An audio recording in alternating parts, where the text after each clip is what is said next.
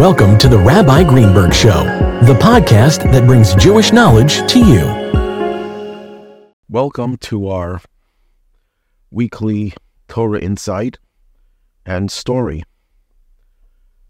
The central theme of this week's Torah portion is the splitting of the sea and the miraculous crossing of the children of Israel of that sea and the eventual drowning of the Egyptians who were pursuing them. And our sages in the Midrash tell us that when they approached the sea and they realized that they were being pursued by the Egyptians, they were between a rock and a hard place. Four different camps arose as to what they should do in this very dire situation. One group said, Let's plunge into the sea. Let's drown ourselves. We're not going to be able to fight the Egyptians. We're not going to survive. So let us take our own lives. Sounds like what Jews did in Masada when they were being pursued by the Romans. They would rather take their own lives than be at the mercy of the Romans. Similarly, here, they said, let's drown ourselves. That was one group. A second group said, let's return to Egypt. Yes, we'll go back to being slaves, but at least we'll survive. It's better than dying. Jews, for all of their history, celebrated life. And the expression, give me liberty or give me death, was not a Jewish concept. Judaism does not believe that a lack of freedom is worse than lack of life. Because whenever there's life, even under the worst of circumstances, you could still serve God. So this group felt that we're not going to take our own lives. That that would be wrong.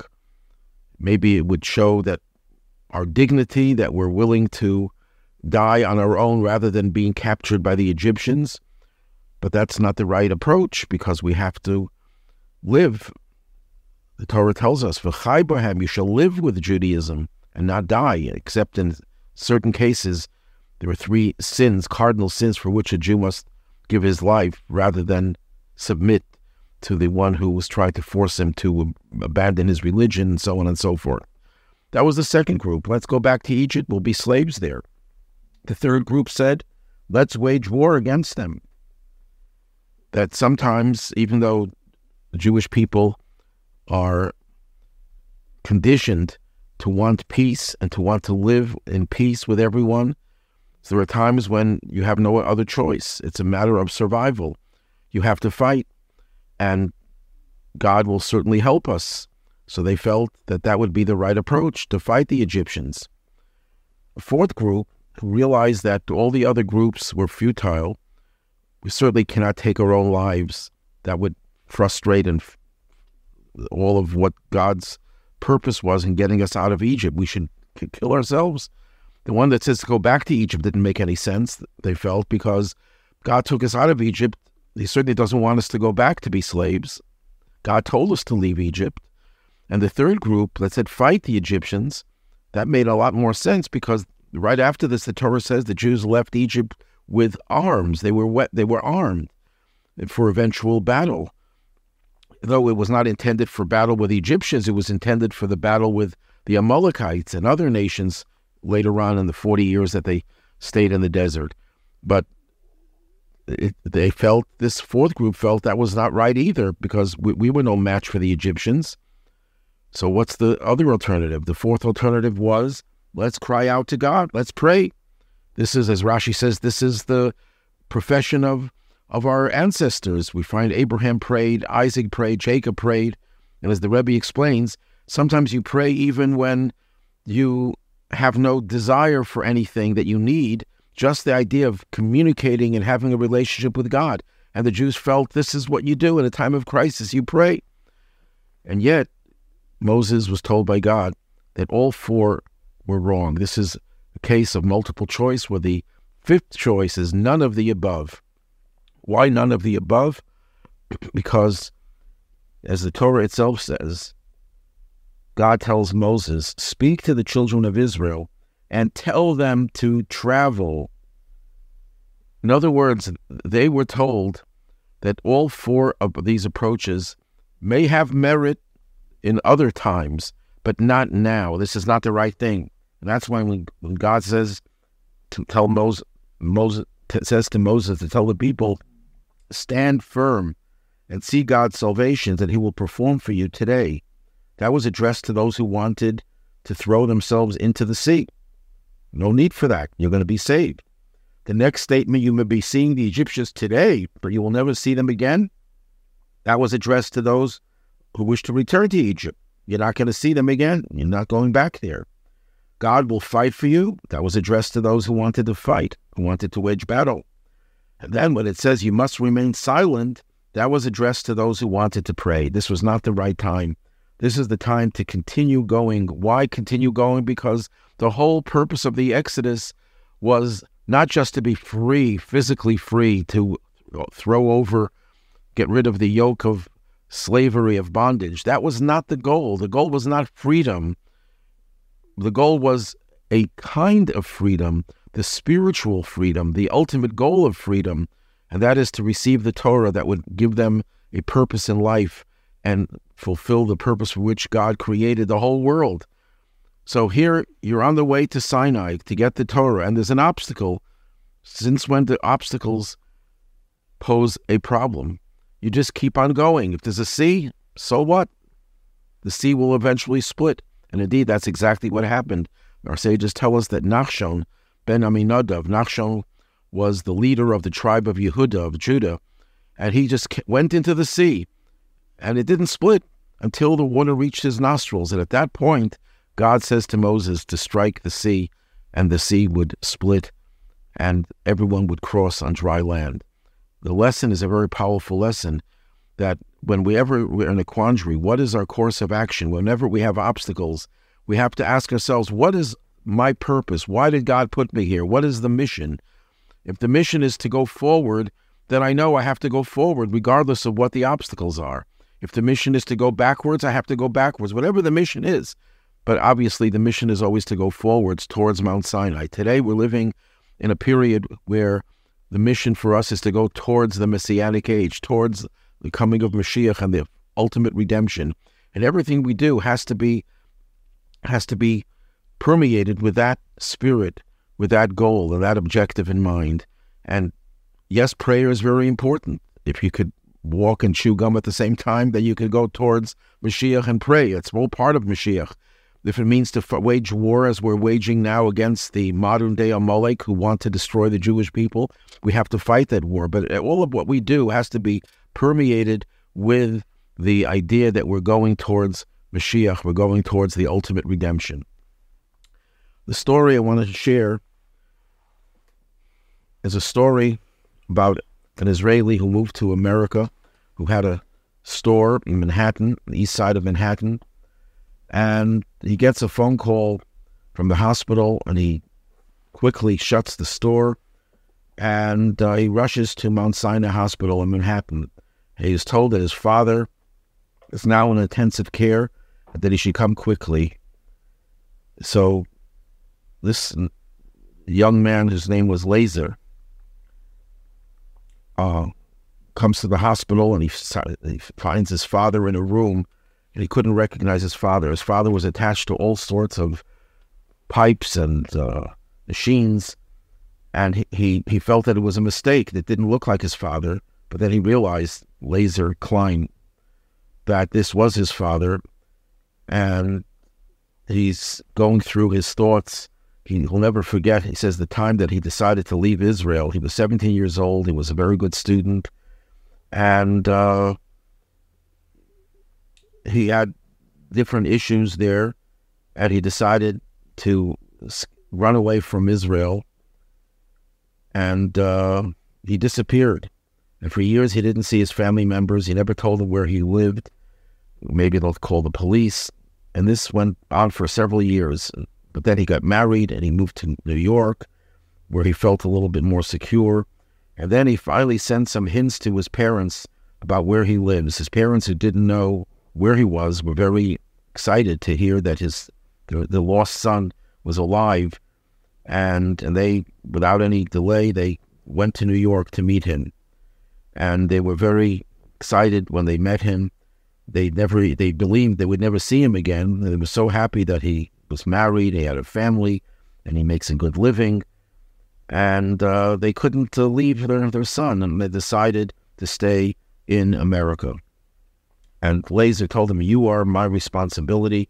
I will do everything for you uh, financially and, and whatever, whatever else it needs to take care of your needs. And these are the words that he told him, You are my responsibility, that reverberated in his mind as he's trying to digest what he was seeing now that his father was so was so ill. The doctor told him that there's not much hope. He says, "Look, your father uh, got a stroke. He's on he's in a coma now, and not and this situation is not stable." And he says, "We don't know what kind of damage he suffered. We have to wait 24 hours. Then we'll know a little bit more. We'll have a little bit more clarity." Lazer couldn't digest this. He understood that the situation is very serious, and he decided that uh, he has to do whatever he can do to help his father. And when he looks at his father attached to all these different machines for breathing, for everything else, he was tearing up. And he said to himself, I'm going to do whatever I can do to help you. Whatever cost was involved, I'm not going to withhold anything. And uh, he went home and he's trying to organize his thoughts. He calls up his brother to tell him about this situation. The next phone call was to a Chabad Chassid, who he knew because he used to attend certain classes. His name was Benzi. And Benzi would always tell him about the Rebbe, about the miracles that happened with the Rebbe, and uh, people who uh, recovered from serious illnesses through the Rebbe's blessing. So Benzi when he hears the story of Lazer, he tells him, Look, every Sunday the Rebbe gives out dollars to everyone who comes and he gives blessings.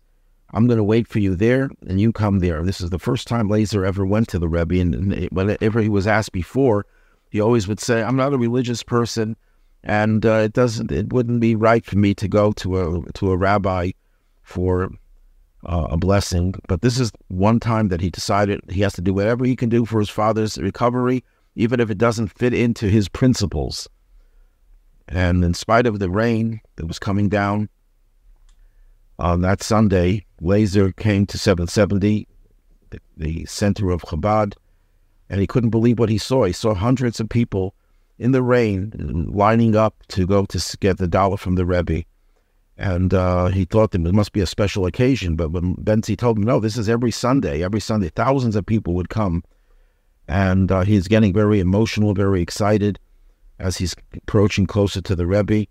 And then they came into the room where the Rebbe was greeting everyone and giving them a dollar. And uh, he became like transfixed. He was paralyzed. And if Benzi didn't push me, he said, I wouldn't have asked anything from the Rebbe. Rebbe, he said, with great emotion, he said it in Yiddish. He remembered Yiddish from his home.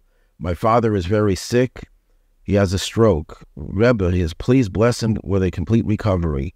The Rebbe gave him a dollar, blessed him with success, and he gave him another dollar. He says, Give this dollar to your father, that he should put it in a tzedakah pushka, in a charity box. And he came out of the Rebbe, he was like very confused. And he said to Benzi, The Rebbe didn't understand what I told him. I told him my father had a stroke and he's paralyzed and he doesn't he's not he's not conscious how could my father give the dollar to tzedakah? He was like very di- disappointed. And benzi smiled. He says that's exactly the point. The rebbe tells you that your father should put it into the pushka. It's clear that your father will be able to do it. Well Lazer was not convinced. He remembered what the doctor told him the night before. Don't wait don't expect any miracles. The situation is very very serious and there's virtually no hope that anything will change. I know the situation, the doctor says. I'm very familiar with it. And he says, in this age, the body does not recover from such a such a uh, attack. And he put the dollar in his pocket, and he's upset. He he's now sorry that he agreed to go to follow his emotions. And he did listen to what Benzi was telling him that he should go to the hospital and give the dollar to his father. He says, Forget about, don't be foolish, he said. And he went home. Well, his wife, who was, when, when she heard about, when she sees him coming back with really depressed, so when she hears that he says that the Rebbe told him to give the dollar to the father and that he should put it in the pushka, so uh, he she said, "You have to go." So Lazer listens, good husband listens to his wife, and he comes into the room, and there's no one there, and he starts to cry. The bed was empty, and he understood what that meant. And he, the, the, the doctor that was going by, coming into that room, he said, "When did it happen?" And uh, he, he he he couldn't even finish the sentence. And the doctor smiled. He says, "Why are you so confused? Your father woke up just a little while ago, and he's now in another room." Eliezer took the dollar, the crushed dollar from his pocket. He straightened it out, kissed it with love, so- soaked it with his tears. There's no one like the Rebbe, he said to himself when he looked at his father, who was sleeping a very pleasant sleep without any machines attached to him and with very peaceful breaths. Not too long after that, he gave the dollar to his father, who put it in the pushka. May we see miracles like these repeat themselves with the Jews, especially in Israel, in Gaza. May we see an end to the fighting with a total victory over the evil forces of Amalek, the modern day Amalek.